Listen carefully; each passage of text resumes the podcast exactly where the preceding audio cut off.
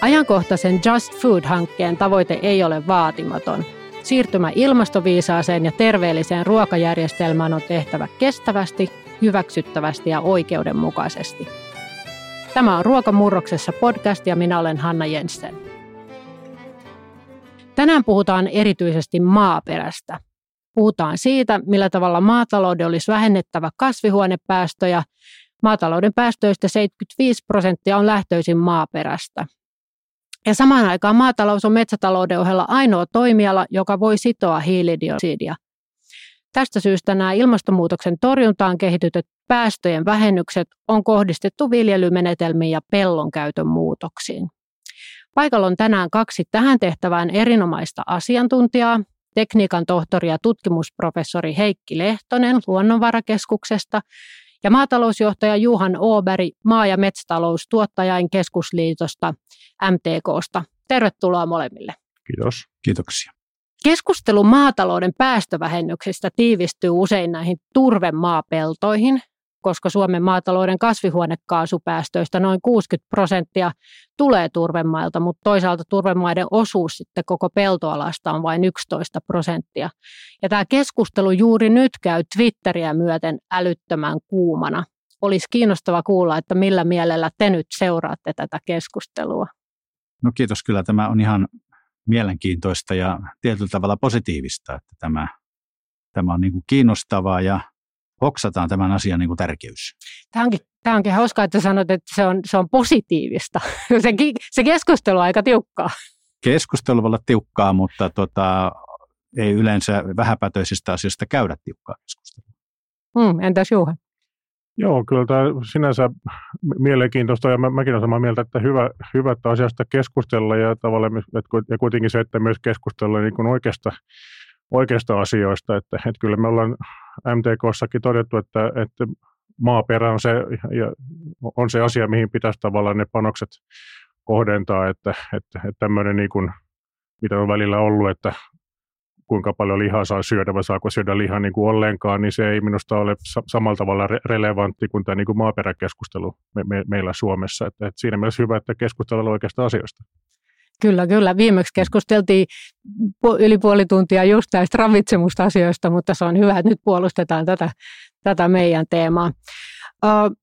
Nykyinen tukijärjestelmä kannustaa pitämään vajaa tuottoisiakin peltoja käytössä ja Suomessa on yhteensä 13 000 hehtaaria turvemaapeltoa, jolla ei ole viimeiseen kymmenen vuoteen tuotettu ruokaa tai rehua, niin millaiset turvepellot ovat nyt akuuteimmin, voisiko kutsua, että mustalla listalla? No voi sanoa, että ihan semmoista listaa ei oikeasti ole, että nyt peltolohko nämä ja nämä ovat jollain listalla näiden ja näiden omistajien lista pelloista. Ei, ei semmoista listaa ei ole, mutta sanotaan luonnonvarakeskuksessa on voitu tilastoista dataa analysoimalla todeta tämä, että siellä on joukossa peltolohkoja, jotka syystä tai toisesta ei ole ollut maataloustuotannossa sillä lailla, että olisi niin tulosta, tuotosta syntynyt. Ja, ja tämä, että turvemaita on hyvin monenlaisia, niin tämä olisi syytä, syytä niin kuin tiedostaa kun sanoit syystä tai toisesta, niin onko ne syyt ja toiset kuitenkin tiedossa? Kyllä ne on aika hyvin tiedossa. Usein on kysymys siitä, että pellon ojitus on heikko. Siellä se on niin märkä tai niin hapan, että siellä ei hirveästi kannata sen, sen sadon tuottoon panostaa eikä, eikä viljellä sitä. Että mieluummin sit pidetään sitten jonkinlaisena luonnonhoitopeltona tai kesantona tai, tai minä, minä nyt sitten pidetäänkin mutta että, että kyllähän se on kustannuskysymys. Meillä on kustannukset korkeat ja tuota ihan kaikki pellot eivät niin sanotusti ansaitse tulla viljellyiksi. Kyllä, mitäs Juhan tähän sanoo? No aika pitkälti samoja ajatuksia, että, että niin, mä olen samaa mieltä, että kyllä tämä niin Luken tekemä luokittelu on, on edelleen hyvä ja, ja tavallaan esimerkiksi nyt Etelä-Suomessa, kun on syväturpeisia vai tuottoisia peltoja, niin kyllähän minusta – vaikka mitään listaa ei ole, mutta ne on ehkä ne, mihin kuitenkin ensikädessä pitäisi kohdentaa to- toimeenpiteitä ja yrittää saada, saada muutosta siihen, siihen pel- pellon käyttöön, että et, tota, et, et, se täytyy myös katsoa, että missä, missä käytössä on, ja niin kuin Heikki tuossa totesi, niin jos on pelto, jotka joita ei kannata niin kuin viljellä, että ne syystä tai toisesta sitten eivät sovellu aktiivi, aktiivituotanto, niin niihin tietysti ensin pitäisi, pitäisi panostaa, eikä, eikä lähteä sillä tavalla niin kuin nyt pyrkiä niin, että, että jokaisen turvepelton tehdä niin kuin samoja, samoja toimenpiteitä. Uh, No sitten on aika hyvä siirtyä semmoiseen asiaan, niin kuin jos miettii toiselta näkökulmalta, että Suomessa on siis epäsuorasti kannustettu raivaamaan uusia peltoja myös turvemaille. Ja mitä tapahtuu sitten kahdelle suojalle, jotka ovat näitä viljelijöitä suojelleet? Eli luottamuksen suojan periaatteen näkökulmasta, niin maanomistajalla voidaan katsoa olevan oikeus odottaa, että hän omaa turvemaataan saa viljellä. Ja sitten tämä omaisuuden suoja, omaisuuden suoja taas sitten on, siinä on kysymys pellon käyttötarkoituksesta päättäminen, niin, niin murtuvatko nämä suojat nyt? No, no ehkä e, ensin mä kommentoisin, että sinänsä on tietysti hyvä, hyvä kysymys, että onko, onko kannustettu raivaamaan. On kuitenkin tässä jo vuodesta 2004 ollut se viesti aika selvä, että, että uusille, uusille peltoraiville ei ole, ei ole tota, näitä kaikkia peltotukia tu, tukia tulossa, ja siitä periaatteesta on pidetty, pidetty kyllä niin kuin tiukasti, tiukasti kiinni, mutta toki onhan meillä niin kuin turvemaita, jotka ovat, jotka ovat tavallaan vanhempia kuin tämä 2004 vuoden jälkeen raivattu, ja kyllä siinä, siinä tämä on niin kuin hyvä ja erittäin tärkeä niin kuin pointti, että kyllähän omaisuuden suoja on hyvin vahva periaate suomalaisessa yhteiskunnassa, ja, ja tavallaan ja, tästä, tästä nyt on niin kuin sinänsä pidettävä kiinni ja, ja tota meidän mielestä silloin pitää myös, olisi erittäin tärkeää, että nämä toimenpiteetkin lähtee niin kuin vapaaehtoisuuden pohjalta ensikädessä, että, että tarjotaan mahdollisuus ensin niille, joilla on niin kuin halua sitten muuttaa oma, oma niin kuin pellon käyttöä. Joo, kyllähän aikaisempina vuosikymmeninä, sanotaan 1940, 50 ja 60-luvullakin, niin jopa suoraan kannustettiin raivaamaan peltoa. Suomessahan oli hyvin vakava tilanne sodan jälkeen, kun oli paljon evakkoja ja, ja tuota, sotilaita ilman, ilman peltoja. Ja sen seurauksena tuota, Amerikasta saatiin, saatiin puskutraktoreita pitkälti toista sataa niin, että vielä 50-luvullakin niin Suomessa oli Euroopan, Länsi-Euroopan niin kuin modernein puskutraktorikanta. Tämä oli iso urakka. 1920-luvulla tehtiin käsin turvemaista peltoa ja sotien jälkeen konevoimalla. Mutta tietenkin tilanne on siinä mielessä muuttunut, että että jo 80-luvulla oli ihan turve, oli ihan tuota pelloraivauskieltoa tai, tai isoja maksuja siihen, ja, ja sitten tuota tukipolitiikka on johtanut siihen, että pellon tarjonta on heikentynyt. Ja laajentavat kotieläintilat eivät helpolla peltoa aina löydä, ja asetelma on se, että samanaikaisesti kannustetaan investointituella kasvattamaan maatilaa, ja tukipolitiikalla pidetään pelto niin kuin haluttuna, että se ei helpolla tule markkinoille, niin tällä tavalla voidaan sanoa, että epäsuorasti, tajuamatta sitä välttämättä. Kasvoton systeemi on luonut kompromisseja politiikassa, jotka johtaa siihen, että viljelijällä on usein ainut vaihtoehto saada tila elinkelpoiseksi on ollut se, että raivataan sitä, sitä peltoa turvemailta. Ja iso, iso lohko läheltä mielellään kumpi ajallaan kaukaa. Eli tämä on monisyinen kokonaisuus. Tähän liittyy myöskin se, että, että ympäristöpolitiikka kannustaa lisäämään tai pitää olla riittävä määrä peltoalaa, että saa ympäristöluvan. Ja sitten kannustetaan vieläpä tuota suhteellisen laajaperäiseen pellon käyttöön. Eli että peltoa helpolla ei, ei markkinoilta saa. Ja tämä on asetelma, jota ei täysin täysin ole ymmärretty. Ja tästä se tulee. Ja se, että jos politiikka muuttuu, niin sanotaan se, että jos se muuttuu yhtäkkiä ylösalaisin, niin silloin voidaan miettiä, onko luottamuksen suoja, suoja niin kuin ollut loukattu.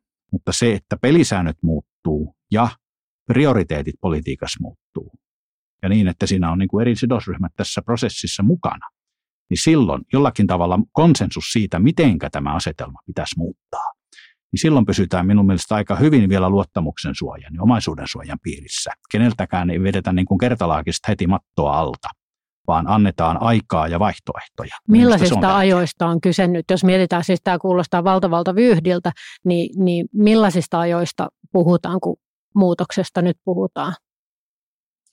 Minusta kyllä niin kuin kymmenen vuotta on semmoinen, se ei ole maataloudessa kovin pitkä aika. Mm. Että se on hy- hyvä pointti Heikiltä, että, tämä niin kuin e-, epäsuora kannusti ja se on myös hyvä, hyvä muistaa tällä, niin kuin, missä todellisuudessa niin kuin viljelijä on elänyt, että nyt ollaan 25 vuotta oltu EU-ssa mukana. Ja kyllä se EU-politiikka ja myös se tavallaan komission suhtautuminen esimerkiksi Suomen näihin tavallaan kansallisen maatalouspolitiikkaan on aina lähtenyt siitä, että meillä on rakenteellinen ongelma, että se on niin kuin Brysselin näkökulma siitä, että miksi, miksi esimerkiksi maatilalla on kannattavuusongelma, että Brysselin näkökulmasta ne ovat liian pieniä ja pitää niin kuin suurentua. Eli että se on myös ollut meidän esimerkiksi kansallisissa tuissa niin kuin monesti edellytys sille, että on, että on saatu harjoittaa myös omaa maatalouspolitiikkaa on se, että näitä EUn, EUn tarjoamia välineitä on ollut pakko käyttää täysimääräisesti esimerkiksi investointitukia ja sitten sillä tavalla kannustettu laajentamaan joskus jopa turhankin, turhankin nopeasti.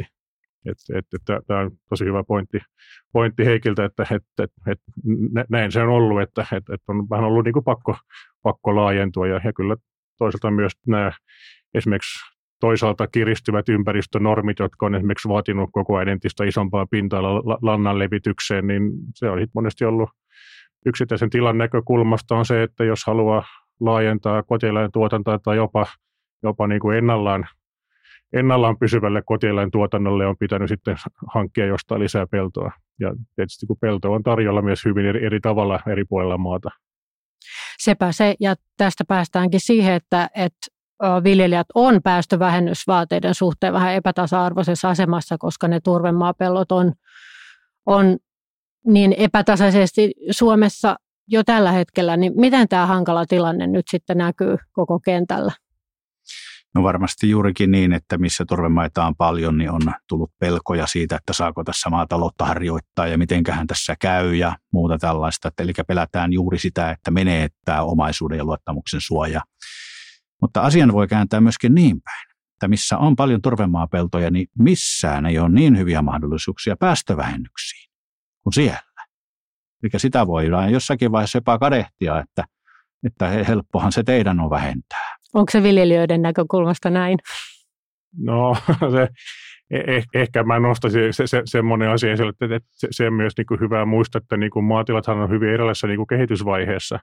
Et, et, ja miten siellä se esimerkiksi tasapuolisuus toteutuu, jos yhdellä tilalla on saanut, saanut tehdä lisää peltoa ja tota, laajentaa tuotantoa, hakea sitä kannattavuutta ja kilpailukykyä sitä kautta yhtäkkiä tehdä niin kuin nopea politiikka muutos, sitten vaikka se naapuritila, niin ei olekaan niitä mahdollisuuksia, mitä sitten niillä tiloilla tehdään.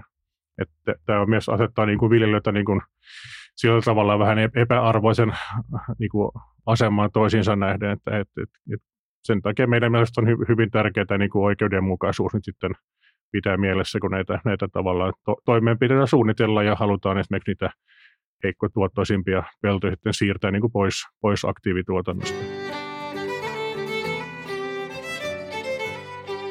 Luin tätä uunituoretta politiikkasuositussa, jossa Just Food-hanke on mukana, niin siellä on ohjeistettu, että täytyy sisällyttää riittävät kannusteet siihen, että turvemaapelloista luovuttaisiin tai ne ennallistettaisiin erityisesti silloin, siis erityisesti silloin, kun pellot eivät tuota ruokaa, rehua tai muita satokasveja, ja niillä on vähäinen merkitys luonnon monimuotoisuudelle. Niin onnistuuko tämä Heikki, mitä luulet? Kyllä se olisi hienoa, jos se onnistuisi, nimittäin tuota, minusta se se voi onnistua, sanotaan näin. No en, en mene ihan takuuseen, että mitä kautta ja miten se onnistuu.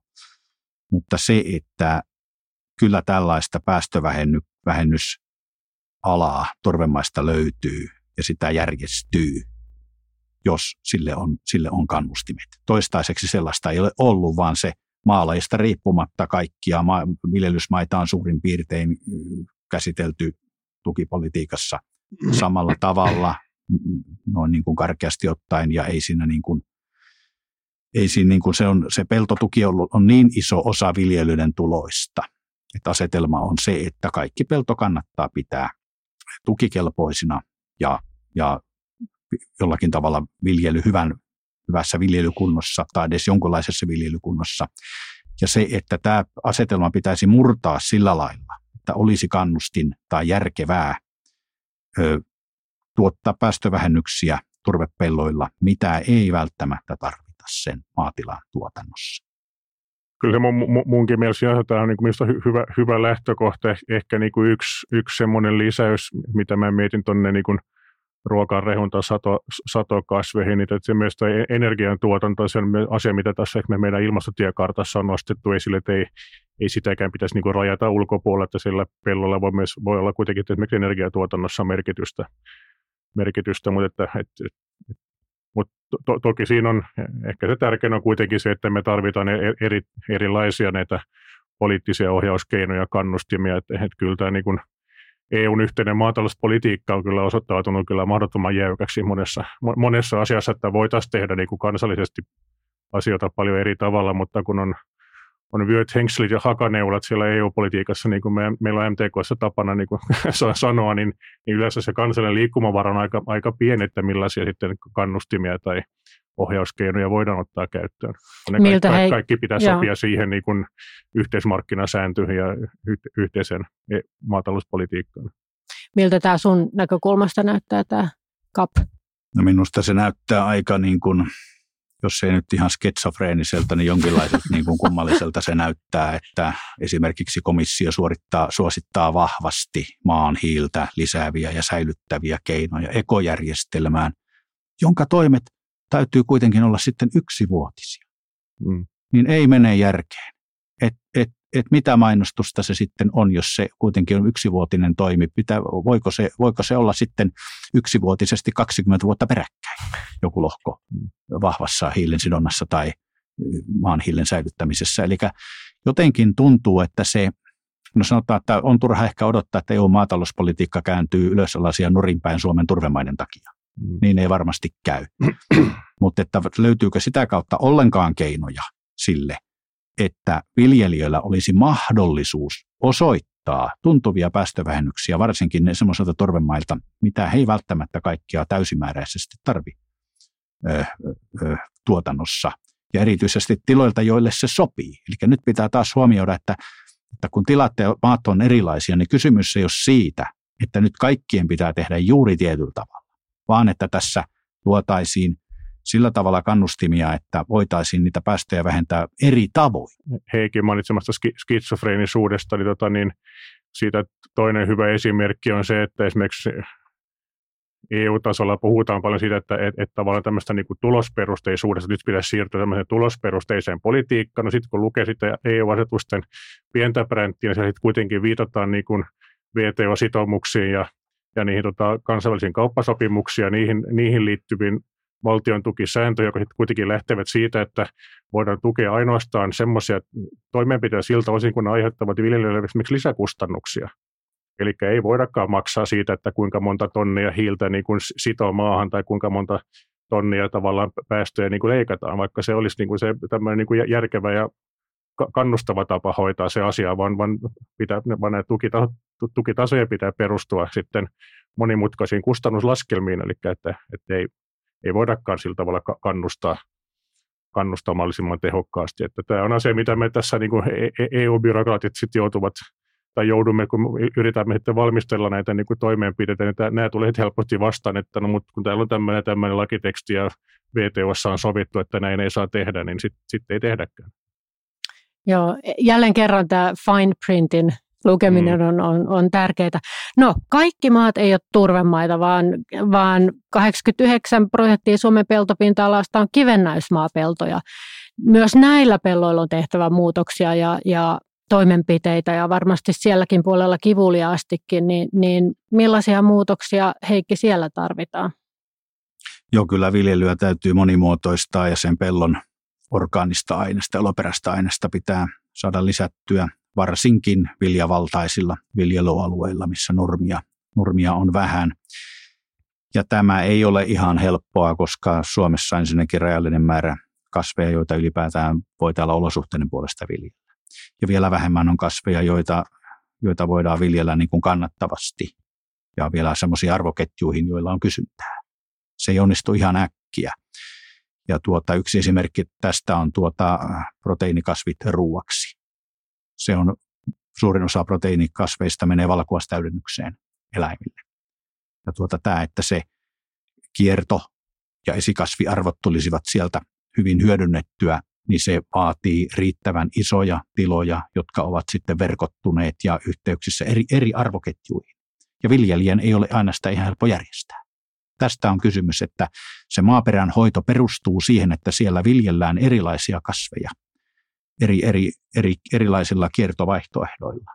Ja siitä maaperästä pidetään vesitalouden kannalta huolta ja, ja sillä tavalla, että, se, että sitä ei myöskään ylenpalttisesti muokata jatkuvasti.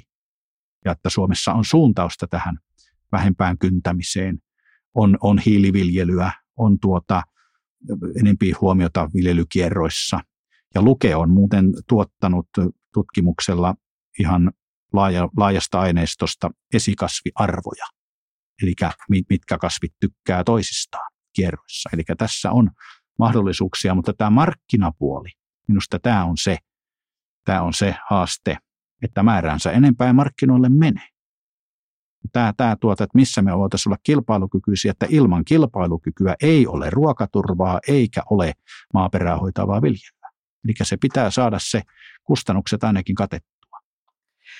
Onko Tämä niin, ma- mark, markkinat nä, niin kuin, nä, näkökulma on tosi tärkeä. Se on ehkä myös, mikä on, on meillä semmoinen tietty hankaluus Suomessa, kun katsoo myös ihan, ihan maantieteellisesti, niin Suomihan on vähän niin kuin pussin perällä suhteessa tuohon niin kuin EUn sisämarkkinoihin ja, ja tavallaan myös se tavaran liikuttaminen niin, niin maksaa meille enemmän kuin esimerkiksi Keski-Euroopassa, että tämä myös, että vaikka sinänsä voi olla tiettyjä kasveja, mille, mille olisi kysyntä Euroopassa ja ne kasvaisi täällä, mutta, mutta se, että onko se, onko se kannattava, niin ei, ei, ei, välttämättä. Mutta ehkä semmoisia, mitä vielä voisi nostaa esille, on, on kyllä esimerkiksi keräjäkasvit. Kyllä me nähdään, että ne olisi erittäin tärkeää myös tuonne niin kivennäismaille ja, ja, tota, ja myös se, että saataisiin esimerkiksi vähän tuottoisia kivennäislohkoja myös pitkäaikaiselle nurmet. Kyllä nurmitoimeenpiteet, niin kuin Heikki totesi, on, on, on tärkeitä ja ei pidä mun mielestä, mun mielestä myöskään sulkea pois esimerkiksi metsitys myös, että niin kuin maan lohkojen osalta, jos ne on niin kuin pieniä,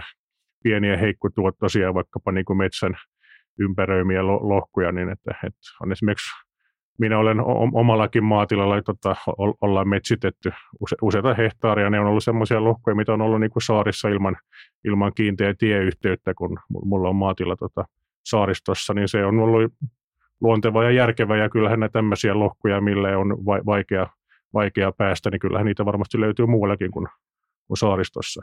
Et, et niihin myös ne metsitystoimenpiteet sopivat, sopivat oikein hyvin. No, jos mietitään, että nämä kivennäismaapellot on saatava muutettua päästölähteestä hiilinieluksi myöskin tuohon vuoteen 2035 mennessä, niin, niin meillä jää jonkun verran aikaa saada lisää ja kehittää vähän hiilisiä teknologiaratkaisuja. Mä satuin tänä aamuna näkemään artikkelin, oliko se Kolumbiasta, siellä oli joku tämmöinen startup, joka, jossa kerrottiin, että aikovat käyttää big dataa ja droneja ja ties mitä kerätäkseen tietoa ja just olemaan yhteistyössä keskenään maatilat ja näin poispäin, niin, niin minkälaisia teknologi- teknologiaratkaisuja meillä olisi niin kuin mahdollista nyt vielä kehittää tai saada käyttöön? No minusta tämä tarkkuusviljely on, on tulossa ja sehän koskee sinällään pientä osaa viljelystä, että, että jos on niin kuin lannoitteiden tai kasvinsuojeluaineiden tarkempi annostelu peltolohkojen välillä tai peltolohkojen sisällä, niin sillä niin kuin vähennetään sitä, että saadaan vähemmästä lannoitusmäärästä ja vähemmästä kasvinsuojelusta enemmän hyötyä. Mutta kaiken perustahan on aina se, että se viljelyn kokonaisuus on mietitty niille maalajille, maalajeille ja peltolohkoille sopiviksi, että siellä tiedetään ja on vaihtoehtoja, kun tilanteet muuttuu, että mitä kasveja, minkälaista kasvivuorottelua siellä voi olla. Että tämä, tämä on tulossa ja tämä, tämä hiiliviljelyperiaate myöskin, että siellä on välillä sitten ihan, ihan nurmella ja tavoitteellisesti lisätään sen maan orgaanista aineesta. Yksi, mikä tähän nurmeen voi liittyä, voi olla biokaasu. Sillä tavalla, että se on muutakin kuin ihan lannasta prosessoitua biokaasua, ja niin, että sitä olisi myös siellä, missä kotieläimiä ei ole. Ja saadaan nurmibiomassaa, siitä saadaan paikallisesti lämpöä ja energiaa, kierrätys, ravinteita tiivistetyssä muodossa. Se voi toimia kotieläintilojen kanssa yhdessä niin, että se missä on sika- ja siipikarjatuotantoa, siellä olisi myös nurmea ja jalostettaisiin kaikki sen alueen ravinnekierto järkevästi, että sieltä fosforiylijäämät voidaan viedä muualle. Ja tuota, sitten mitä sinne alueelle tulee, valkuaistäydennyksiä tai muuta, niin saadaan nämä asiat niin kuin tasapainoon. Eli näissä on biokaasun kautta on tiettyjä mahdollisuuksia, tarkkuusviljelyn kautta on tiettyjä mahdollisuuksia, mutta kyllä koko ajan täytyy, niin kuin solmukohdassa on se viljelijä, joka päättää, että mitä kasveja viljellään ja minkälainen viljelijä hän on ja mille markkinoille hän tuottaa, niin se on aina se perusta, että sitten tulee muut härpäkkeet siihen päälle. Ja nämä biokaasut on todennäköisesti sitten isompia yhteenliittymiä, eikä se ole ihan viljelijätason ratkaisu.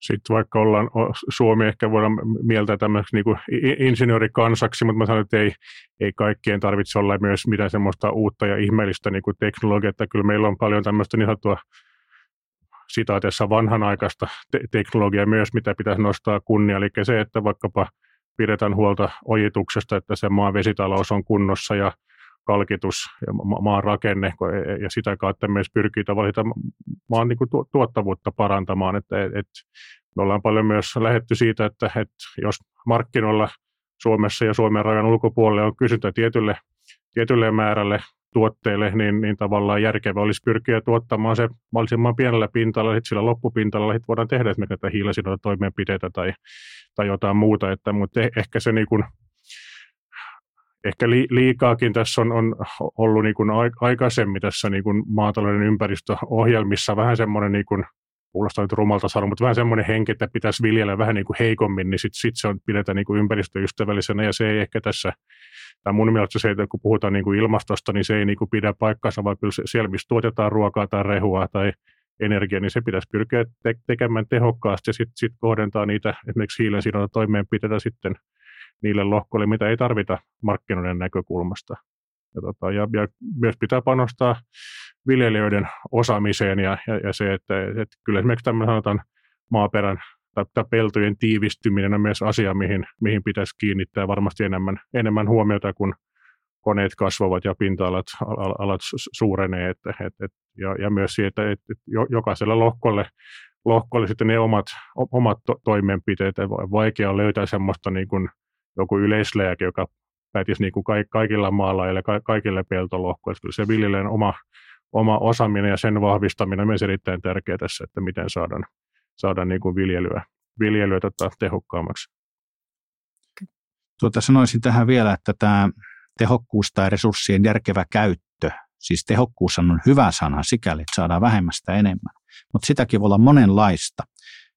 Eli nyt jos ajatellaan ihan, ihan tämmöinen niin kuin taloudellinen tuotto jossain sopimustuotannossa, silloin on edullista, että se tulee niin kuin hyviltä lohkoilta, iso sato läheltä, ja sitten on tilalla muilla lohkoilla tai kiertävästi sitten näitä toimia, missä pidetään huolta ympäristöstä, monimuotoisuudesta, ravinnevalumista. Kyllä tämä tietysti kokonaisuus on ja eri tilat voi painottua nyt sitten tässä resurssien käytön tehokkuudessa eri, eri tavalla. Joillakin voi olla peltoja, jotka sopii niin kuin vallan mainiosti sitten riistapelloiksi ja monimuotoisuusvyöhykkeiksi, suojavyöhykkeiksi. Ja tuota tämä, että minkälaista se tehokkuus on, niin kyllä tämä monimuotoisuus liittyy tähän maan orgaanisen ainekseen ja peltojen kasvukuntoon aika olennaisesti. Ja sitä yhteiskunta myöskin nyt yhä enemmän peräänkuuluttaa. Kun minä saan nyt kuunnella teidän viisaita sanoja, niin täytyy kysyä, että onko viljelijöillä tämä kaikki tieto, mistä te nyt puhutte, se tieto, minkä te tiedätte, meneekö heille niin kuin, se varmasti seuraavat keskustelua, mutta millä saadaan niin kuin tämä kaikki ajattelu ja, ja näkemykset heille asti? No se on hyvä kysymys ja kyllä tietysti no ei, ei pidä, ei pidä niin kuin yliarvioida sitä, sitä tietoa, mitä meillä on. Mä tiedän, ollaanko me nyt Heikin kanssa niin paljon viisaampia kuin, kuin, kuin tota, ihan perusviljelijä, mutta, viljelijä, tota, mutta kyllä esimerkiksi sanotaan nyt tutkimuksella ja miten ne tutkimustiedot saadaan niin kuin jalkautettu siihen niin kuin tilatasolle. Viestinnällä on siinä hyvin, hyvin suuri merkitys. Kyllä myös niin kuin neuvonta on tärkeä. Neuvontapalveluihin nyt on tässä viime vuosina panostettu ja se on myös, myös tota asia, mihin varmaan jatkossa entistä, entistä enemmän pitää, pitää panostaa. Ja siis ihan myös niin kuin maatalouskoulutukseenkin, että, että, että nämä otetaan asioita enemmän, enemmän myös siinä niin kuin ihan viljelijöiden niin kuin koulutuksessa mm. esille, että monia keinoja tähänkin, tähänkin tarvitaan. Semmoinen asia, että te olette olleet molemmat mukana, eikö niin, tekemässä tätä ilmastotiekarttaa. joka, joka viime vuonna tuli, ja se katsoo tulevaisuuteen, niin kerrotteko, mistä siinä on kysymys, miksi se tehtiin, mihin tarpeeseen ja, ja ketä se auttaa?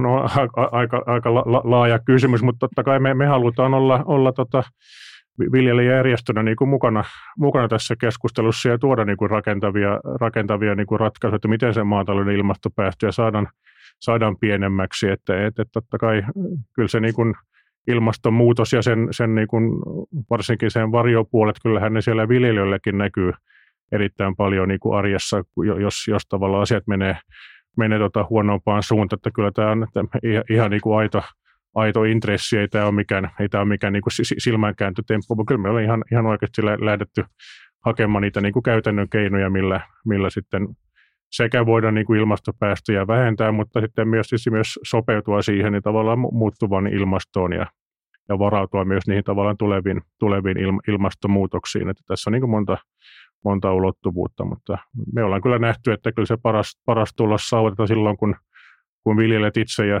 ovat sitten mukana tässä keskustelussa ja tuomassa ratkaisuja. Että ei, ei, ei me haluta olla niin kuin ongelma, me halutaan, me halutaan tarjota niin kuin ratkaisuja tälle, tähän niin kuin ilmastokeskusteluun.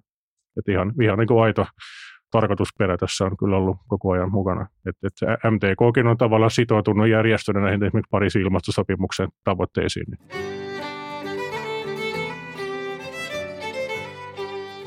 Joo, siis sehän ilmastotiekarttat maatalouteen ja muille toimialoille niitähän kyseltiin aiheellisesti siihen liittyen, että Suomi on tavoitteeksi asettanut hallitus, että Suomi on hiilineutraali 2035. Ja sitten annettiin, annettiin toimialoille tehtävä, tehkääpäs omasta lähtökohdistanne nyt sitten tiekarttoja, miten siihen päästään. Nyt sitten luonnonvarakeskus ö, otettiin MTKlla sitä tekemään ja me luonnonvarakeskuksessa käärittiin hihat ja alettiin tekemään yhteistyössä tilaajan ja sitten eri sidosryhmien kanssa. Mä olin siinä tieteellisestä sisällöstä vastaava, vastaava tutkija siinä, siinä prosessissa. Ja se oli hyvin mielenkiintoinen prosessi, että kyllä ensinnäkin niin viljelijät tietää paljon asioita. Ja heillä on, heillä on kokemusperäistä tietoa ja he seuraa hyvinkin tarkkaan ja, ja tekevät asioita jopa niin, että he ovat joissain asioissa edellä tutkimusta. Siellä saattaa olla tutkijataustaisia ihmisiä siellä viljelijäporukassa. Siellä saattaa olla hyvin niin kuin ulkomailla ö, opintomatkoilla ja kosketuksissa globaaleihin niin kuin verkostoihin olevia ihmisiä, jotka esimerkiksi voivat löytää keinoja ihan oikeasti siihen, että kivennäismaihin saadaan enemmän hiiltä kuin me tutkimuksessa toistaiseksi isosta aineistosta uskotaan tapahtuvan. Se on mahdollista. Että tulee positiivisia yllätyksiä sitä kautta. Mutta sanoisin näin, että kyllä niin kuin tutkimuslaitoksella oli tässä niin kuin vastuu tehdä tätä tiekarttaa sikäli, että siellä haluttiin, että on laaja joukko asioita ja toimia, koska tilat ja maat ovat erilaisia. Ja niin, että tuota, siellä ei ripustauduta yksittäisiin asioihin, vaan että siellä joka haaralla asioissa voidaan edetä. Ja että siellä on sopeutuminen mukana ilmastonmuutokseen, joka on tehtävä joka tapauksessa. Ja sitten meillä on, on edelleen kannattavuushaasteita. Eli ei voi maksaa mitä tahansa, mitkä tahansa toimet, vaan että sieltä on valittava ne, jotka purisi niin kuin aika pian. Ja viljelijäkin huomaisi sen. Ja näin on huomattu hiiliviljelijäyhteisössä. Ja näin on huomattu myöskin, että turvemailla voidaan säätösala ojittaa, kun se oikein tehdään, ja jopa hyötyä siitä, ainakin vähän, ja samalla tuottaa juuri sitä, mitä yhteiskunta toivoo. Eli kyllä niin kuin maataloudesta on tulossa korkean osaamistason ja tämmöisen niin kuin ympäristönhoidon eksperttiammatti. Jos ei se sitä jo ole, niin se täytyisi olla. Eli viljelijä pystyy tekemään niin paljon asioita, joita yhteiskunta arvostaa, että, että tuota, kyllä niin kuin sanotaan koulutukseen ja, ja tämmöiseen niin kuin ihan täydennyskoulutukseen ja kaikkeen on paljon, paljon tilausta ja paljon mahdollisuuksia sanotaan näin, että se tiekarttakin hahmottelee vähän sitä, että, että tuota, tässä on aika kokonaisvaltainen asia kysymyksessä ja siihen pitää päästä niin kuin vahvasti sisälle.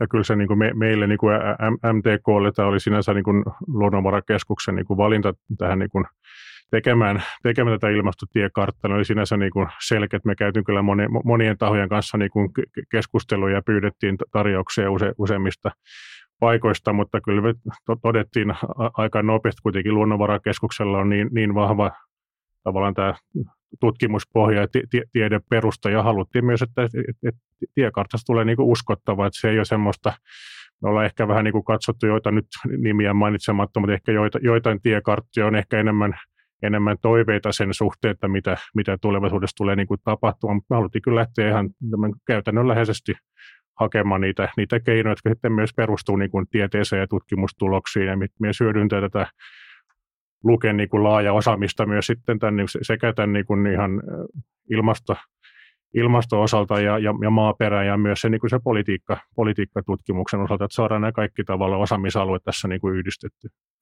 No Voiko sitten olla, jos otetaan semmoinen näkökulma tähän, että tulevaisuudessa niinkin, että maatalouden tuotteiden ostajat asettaa tiettyjä tuotantotapavaatimuksia, jotta he ylipäätään ostavat näitä tuotteita?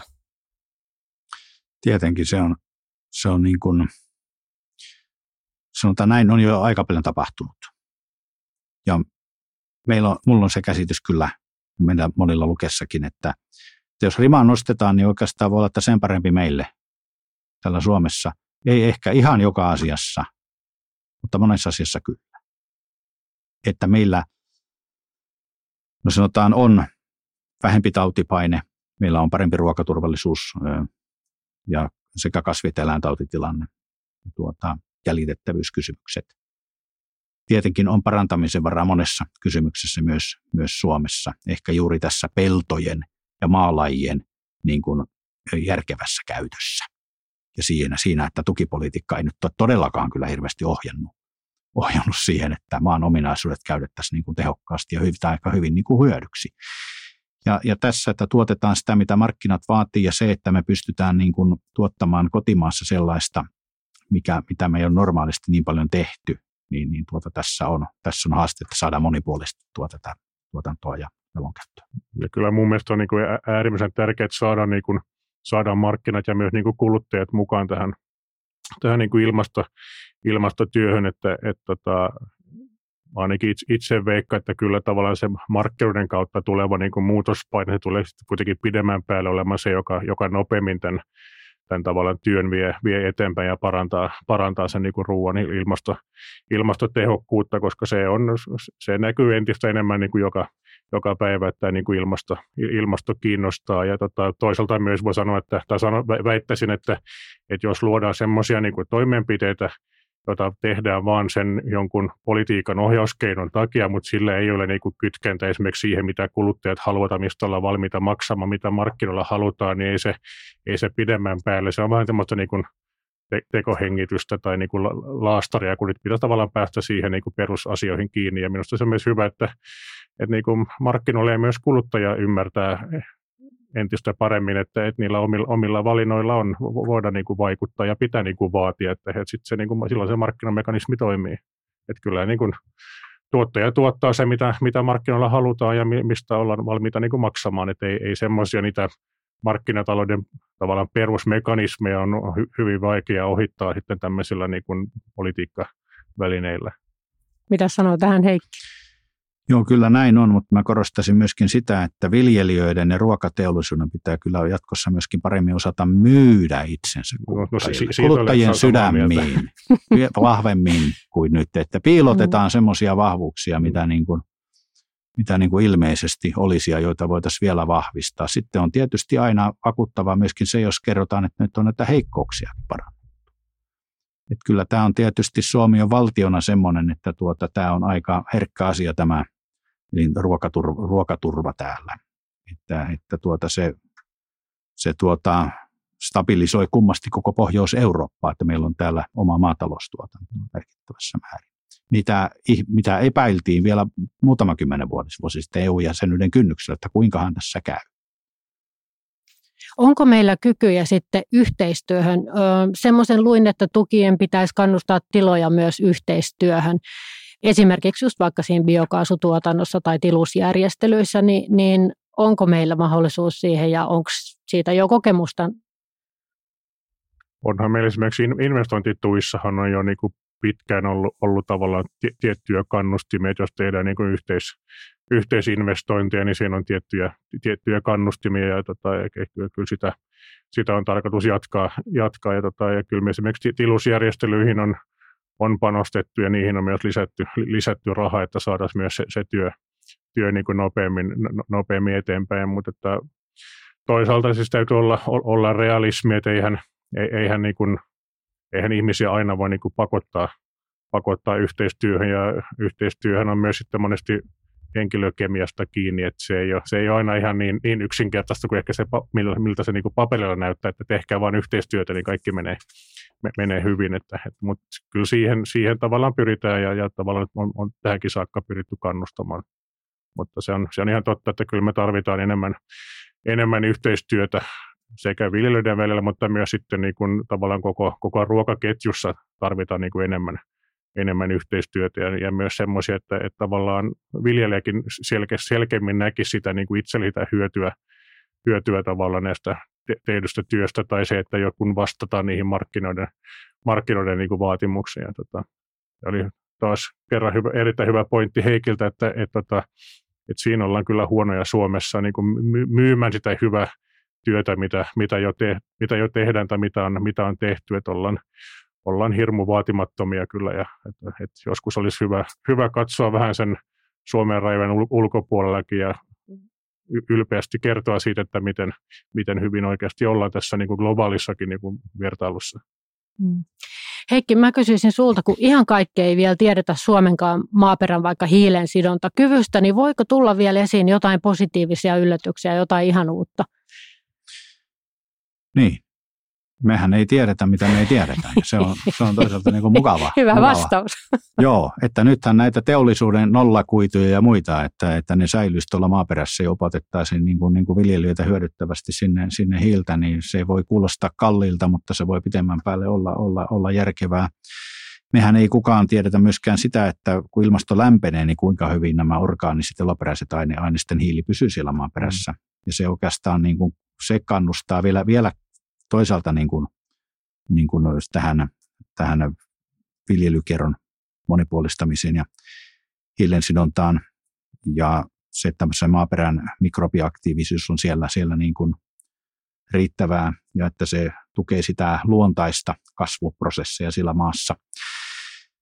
Mutta sanoisin vielä tästä, tästä tuota, tilusjärjestelyt ja maanvaihdot, niin tuota, nehän on täysin puhtaasti tuota, omistajien välisiä sopimuksia ja neuvotteluita.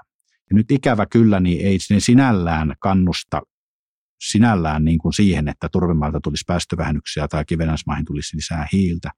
Nyt kyllä tämä niin kuin perustavaa laatua oleva kannustin ja sanotaan politiikan ja markkinoiden asetelma jo pitäisi muuttua niin, että, että viljelijät hakee myöskin niitä päästövähennyksiä samalla siinä tilausjärjestelyn yhteydessä. Jo, että siellä menee maat niille viljelijöille, jotka tietynlaista maata tarvii ja ne on järkevällä etäisyydellä. Mutta porukalla sinähän voidaan sumplia jo, että miten me saataisiin nuo notkelmat turvemaista tuolta päästövähennyskäyttöön. Mutta kun ei ole sellaista kannustinta, niin nämä mahdollisuudet on menneet ohi. Eli niihin olisi voinut olla mahdollista, mutta ei, ei, se on ollut sokea piste sillä tavalla, jos on osa tätä maatilojen ansaintalogiikkaa, niin kyllä niitä järjestyy ajan, Uskotko, ajan, että tämä ajan muuttuu? Yli. No se ei välttämättä muutu maatalouspolitiikan kautta valitettavasti. No sanotaan, että voi tulla positiivinen yllätys, että ei seuraavalla käpi, käpissä olisi maanhiilen säilyttäminen korkeammalla prioriteetissa ja siinä olisi ihan rahaakin. Niin se olisi se. Mutta sanotaan, se on sitten jostain muusta maataloustuesta taas helpolla pois. Suomihan saa lisää maataloustukia seuraavalla ohjelmakaudella. Mutta se, että mitä kautta viljelijät kannustetaan päästövähennyksiin, niin se on hyvin mielenkiintoinen kysymys. Tuleeko se sieltä tuotemarkkinoiden kautta, tuleeko se jostain niin kuin kompensaatioiden kautta tai tuleeko se sitten ihan erikseen korvamerkityllä rahalla. Niin se, se on se, sitä me ei tiedetä, mutta mahdollisuuksia on. Kertokaa tähän loppuun jokin positiivinen tarina, jos teillä olisi viljelijästä, joka on onnistunut tekemään muutoksen tai käännöksen, nimellä tai ei, mutta jotakin kannustavaa, joka, joka inspiroisi. No ehkä onhan niitä esimerkkejä ympäri maata, vaikka, vaikka kuinka paljon, että, että tota, en, en nyt mitään niin nimiä mainitse, mutta kyllähän hyvin monella tilalla tavallaan tähän on, on tartuttu jo, jo niin kuin tavallaan hy, hyvissä ajoin tästä niin kuin yleistä keskustelusta ja monella entistä enemmän tilalla on tehty esimerkiksi näitä niin katselmuksia käyty läpi oma, omat niin kuin energiaresurssitehokkuutta ja, ja on, on tota, paljonhan on investoitu uusiin, uusiin koneisiin ja teknologiaan, millä esimerkiksi maanmuokkausta on pystytty niin kuin, muok, tota, muuttamaan ja otettu, otettu e-, e-, enemmän tavallaan panostettu parempaan kasvivuorotukseen ja, ja keräjäkasveihin ja, ja tota monen, monen muuhun asiaan. Ja kyllä esimerkiksi lannan prosessointi on myös sellainen asia, joka on, on hyvin tämmöinen käytännönläheinen ja siihen, siihen nyt näkyy tuossa niin kuin esimerkiksi investointitukien haussakin, että, että esimerkiksi nämä ympäristöinvestoinnit ovat kyllä todella hyvin vetäneet tässä viime, viime vuosina. Siinä on ollut niin kuin merkittävä kasvu, että, että se osoittaa kyllä, että, että, että tilalla on kyllä oikeasti niin kuin kiinnostusta myös investoida sen oman, oman tilan tuotantoon nimenomaan niin kuin ympäristötehokkuuteen. Entäs Heikki? No minä sanoisin, että nykyisessä tukijärjestelmässä maataloudessa on myös jotain hyvää. Siinä on jotain hyvää. Siinä on nimittäin se, että meillä on ö, tuotantonurmien alat kasvaneet, vaikka eläinmäärät ovat vähentyneet. Eli siellä on myöskin semmoista laajaperäistä nurmea, joka pitää turvemainen päästöt pienempinä kuin jos ne olisivat, jos ne kynnettäisiin viljalle. Ja tämä on oikeastaan semmoinen pieni pelko, että jos kotieläintuotantoa ajetaan alas, syystä tai toisesta sitä joudutaan vähentämään, niin miten niille maille käy, kun suurin osa turvemaista on nurmella. Niin nykyjärjestelmä kannustaa pitämään ne edelleen nurmella ja meidän ei kannattaisi menettää periaatteessa sitä kannustinta siellä ja miksei kivennäismaillakin on tuotantonormien alat kasvaneet. Ja se, se osa on siellä suhteellisen niin kuin laajaperäistä ja kyllä viljelijät tiedostaa se, että pääosa sadosta otetaan isolla sortotasolla lähellä, läheltä ja sitten se on sitä maan hiilen ja biodiversiteetin hoitoa, se laajaperäisempi nurmi. Se vaan voisi olla tavoitteellisempaa kuin nyt on. Ja tuota, se, että meillä on kotieläintaloudella tietty rooli, se voi olla pienempi rooli kuin tänä päivänä, mutta se on tärkeää ruokaturvan kannalta, mutta myöskin peltojen hoidon kannalta. Eli tämä ilmastotiekartta esimerkiksi ei lähde siitä harhasta, että kotieläintalouden alaspainamisella automaattisesti pellot muuttuisi paremmiksi ja päästöt laskisi joka puolella, vaan siinä voi käydä vahingossa päinvastoinkin. Eli tämä kokonaisuus pidetään näpeissä sillä tavalla, että meillä on niin kuin ajatus siitä, että miten nämä, nämä hyvät monet tavoitteet, ruokaturva, monimuotoisuus, päästövähennykset voidaan kokonaisuutena saavuttaa. Niin tuota, meillä on tässä hyviä mahdollisuuksia. Kyllä ehkä vielä toinen tämmöinen yleinen esimerkki, jos katsoo vaikkapa miten meidän nykyinen ympäristökorvausjärjestelmä tai jo edelliselläkin ohjelmakaudella, niin tota, kyllähän se on erittäin paljon kiinnostusta aina herätä, eli sitoutumisastehan siinä on niin kuin Euroopan, Euroopan korkeinta, että, että suurin piirtein 90 prosenttia viljelijöistä ja pinta-alasta on, on mukana, ja, tota, ja myös valtio on joutunut sitten myös asettamaan erilaisia niin kuin rajoituksia, että kuinka, ku, kuinka monella tai kuinka suurella prosentilla tilan pinta-alasta voi niin kuin sitten tehdä mitäkin ympäristötoimenpiteitä, koska muuten olisi niin kuin raha riittänyt. Et, et, et sekin on tavallaan osoittanut, että kun, kun on niin kuin taloudellisia kannustimia ja on tarjolla järkeviä toimenpiteitä, niin ei se, ei se ainakaan viljelijöiden kiinnostuksesta ole kiinni, että ne, et, et, vaan enemmän sitten niin tavallaan budjettirajoitteet alkaa jossain vaiheessa vaikuttaa, että kun raha on kuitenkin aina rajallinen määrä. Kyllä. Tässä vaiheessa kiitän tosi hyvästä ja kiinnostavasta keskustelusta Heikki Lehtonen ja Juhan Oberi. Kiitos. Kiitos. Kiitos.